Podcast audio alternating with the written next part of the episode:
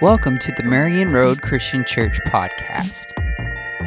Marion Road exists to glorify God through worship, sharing the good news, making and developing disciples, and serving others. Well, today we continue our examination of the life of Jesus as recorded by Mark in his gospel. So far, we've heard the voice of John the Baptist, way for the Lord. We've seen the readiness of Jesus as he submitted himself to baptism, and we've seen his commitment further tested as he was tempted in the wilderness. Finally, he begins his work of proclamation, and the message the kingdom of God has come near. Repent and believe the good news. So, what is this kingdom of God that John talks about, that Jesus talks about. What does that terminology mean? Well, first of all, uh, at least in context, it is not a territory.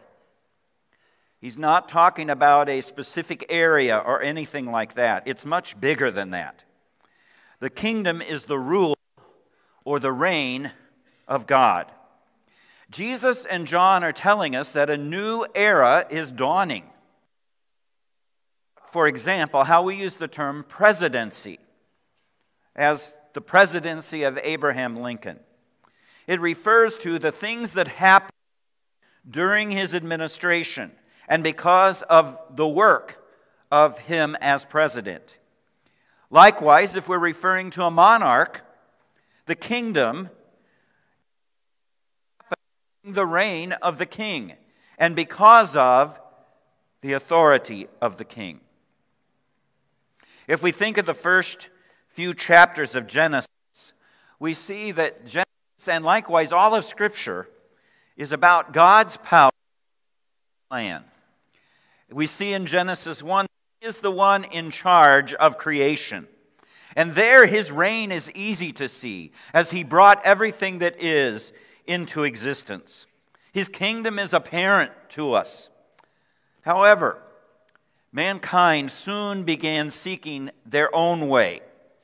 They were not submitted to the rule of God. And the story pivots to focus on the power and authority of human beings. From the human standpoint, the reign of God slips into the background of their rebellion. But God was faithful and promised his kingdom would be reestablished.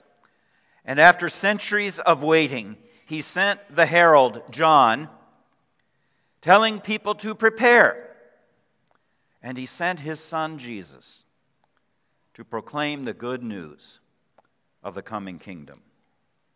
Those who listened could hear that things were going to change.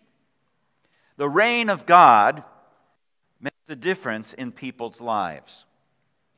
In the latter half of chapter 1 of Mark, Jesus begins to show us, tell us, life looks like when we submit to God's reign.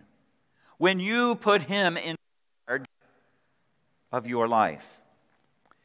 And so in verse 21, Mark tells us about Jesus teaching in the synagogue with those who heard amazement at the kind of authority his teaching displayed like no other they had ever heard.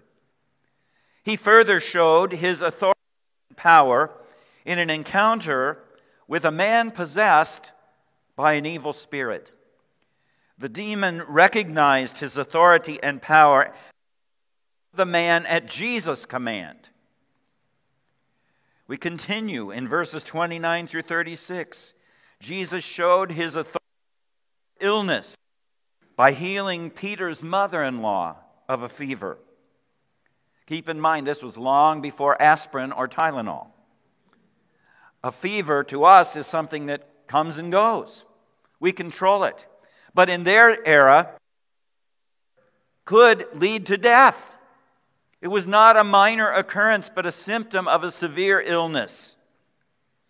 Healing is an indication that things are changing because of the kingdom of God, because of the rule of God.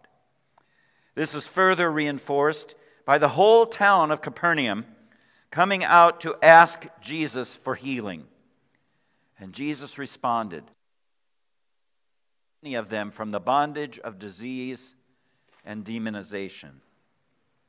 In verses 38 and 39 of chapter 1, Jesus spread the good news of the kingdom throughout Galilee by his preaching and healing. In 40 through 45, Jesus healed a man of leprosy who appealed to him for cleansing. He had heard and seen the good news of the kingdom and believed that Jesus could cure him. In spite of the crowds coming to him, there appears to be some reluctance from Jesus to receive too much publicity. He refused, for example, to let the demons bear testimony to him. Maybe he didn't want the testimony of evil spirits. Um, but I think there's more to it than that. The miracles he performed were so overwhelming, and the message was astounding that his popularity was actually hindering his mission. His mission included healing because that was part of the reign of God, God's authority over evil. However, Jesus wanted nothing, nothing at all, even his own popularity, to interfere with his opportunity to proclaim the message. And he does not state it at the beginning and he does not state it at the beginning of his ministry, but he did not want popularity to interfere with his mission of offering himself on the cross. And so he waited on his Father's timing to fulfill that reason, that mission, why he came to this earth. Why else did Jesus heal? Well, simply because he had compassion on those who were organized by the powers of evil. God's desire from the beginning was to have a people among whom he could dwell forever and ever. But there's a power struggle going on for the lives and hearts of people. And in his compassion and love, Jesus hoped to share with people what life could be like because of God's kingdom. His miracles also serve as proof of his divine authority. Mark records several miracles of various kinds, as we learned before. And one of those types of miracles are healing miracles. Only classifies his miracles, Mark, that is, only classifies Jesus' miracles three times as the word miracle, a word that means act of power or powerful deed. In the other miracle instances in Mark's gospel, rather than try to, to categorize or identify Jesus' actions, Mark simply describes what happened. He simply puts it out there for us, just as if we were among the first audience who saw and heard. We too experience it in that way, and we see Jesus' great power. They recognized, and we can as well, that no one else could do the things that Jesus did. With all of that as background, we come to our text for today uh, Mark chapter 2, verses 1 through 12. A few days later, when Jesus again entered Capernaum, the people heard that he had come home. They gathered in such large numbers that there was no room left, not even outside the door. And he preached the word to them. Some men came, bringing him a paralyzed man, carried by four of them. Could not get him to Jesus because of the crowd, they made an opening in the roof above Jesus by digging through it, and then lowered the mat the man was lying on. When Jesus saw their faith, he said to the paralyzed man, Son, your sins are forgiven. Now, some teachers of the law were sitting there thinking to themselves, Why does this fellow talk like that? He's blaspheming. Who can forgive sins but God alone? Immediately, Jesus knew in his spirit that this was what they were thinking in their hearts, and he said to them, Why are you thinking these things? Which is easier, to say to this paralyzed man, Your sins are forgiven, or to say, Get up, take your mat, and walk? But I want you to know that the Son of Man has authority on earth to forgive sins. So he said to the man, I tell you, get up, take your mat, and go home. He got up, took his mat, and walked out in full view of them all. This amazed everyone, and they praised God, saying, We have never seen anything like this. In Mark 2 1 through 12, Jesus once again demonstrates his power and authority as he deals with a paralyzed man brought to him. Crowds had begun to. This time he happened to be indoors and was preaching to a packed house, standing room only, pouring out the doors, shoulder to shoulder. No access. Not even through the doors and windows. A bigger opening like that just gave a chance to force more heads and hands and feet closer to Jesus. The dirt floors of the house had no basement under them. No one already inside with a coveted seat wants to give up their space to anyone else. Modern U.S. church growth principles tell us if a church building is more than 80% full, it's too full, and you'll begin to see diminishing returns from your growth know the rules. Their big concern what do you do if you want to get close to Jesus? And in this case, it's not just admitting one person, it's admitting four friends and a paralyzed man on a stretcher. Put yourself in the scene. Maybe one of those people who already have a place inside. What's your reaction? People have come to hear Jesus preach. What do you do if someone disrupts all of that? If someone usurps your time and space? If someone interrupts the teacher with their own agenda? You can imagine what the reaction would have been. When it came to these four ingenious friends, and we are right to call them friends, I think, because of what they did for this they could see only one solution, only one direction, one approach that would get them close to Jesus.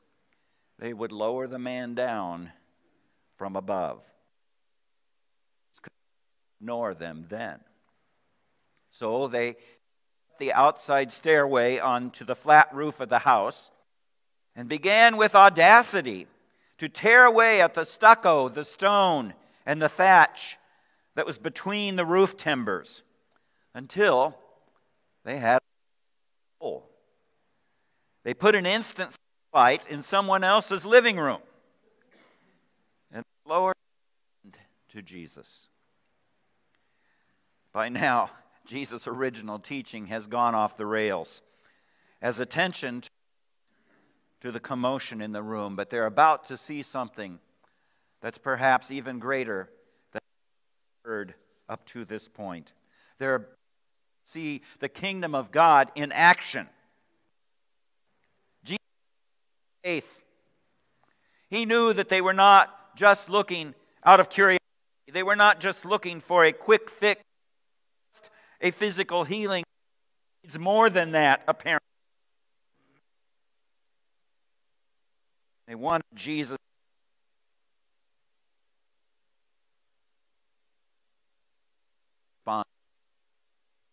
faith. He had compassion, but he also saw a way to teach about himself and his great authority. Sins are forgiven. The people were shocked, especially the recognized teachers of the law who were quickly becoming Jesus' opponents. Who was he? Who was they thought only God could forgive sin. Claiming to be God. Any charlatan can, can claim to forgive sin. We want to see a miracle as proof. That was in tells us Jesus knew in their thoughts. He knew what they were realizing. He surprised them by asking, Which is easier, to forgive sin or to heal this paralyzed man? Now think about it carefully. Of course, the easier is to say to someone, given. How's anybody going to check on? How's anybody going to with that? And so they thought they had Jesus.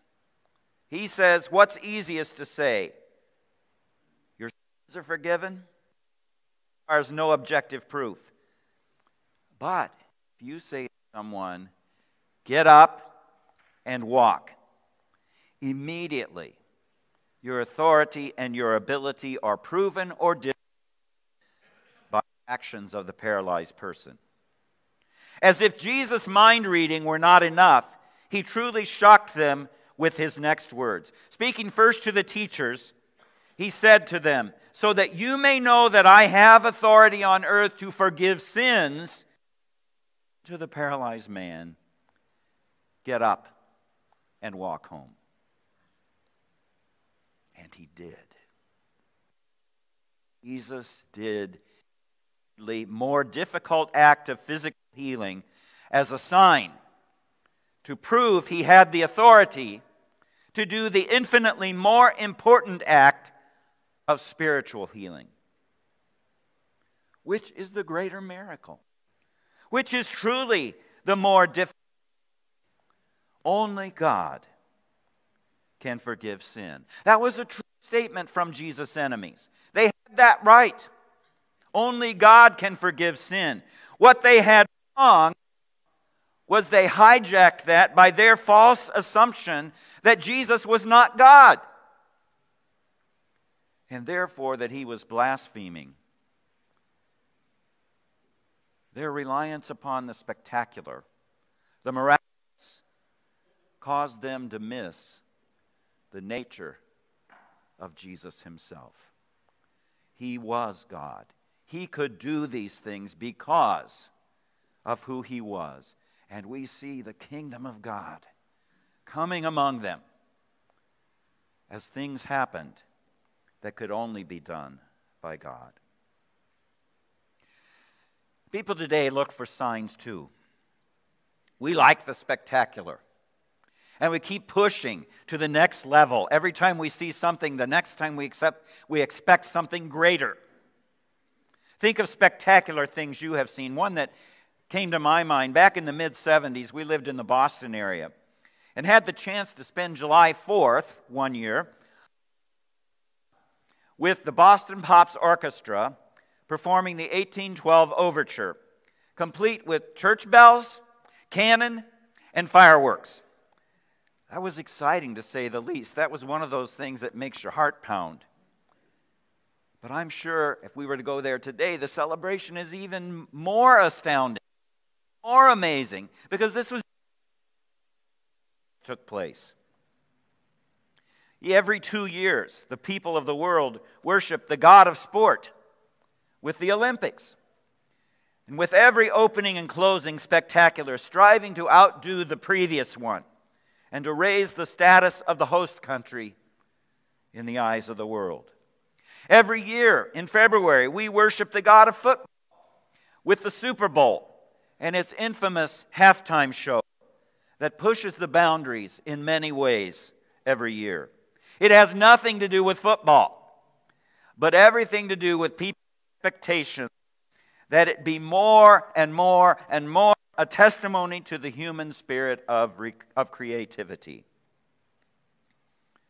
People have always wanted to see miraculous healings.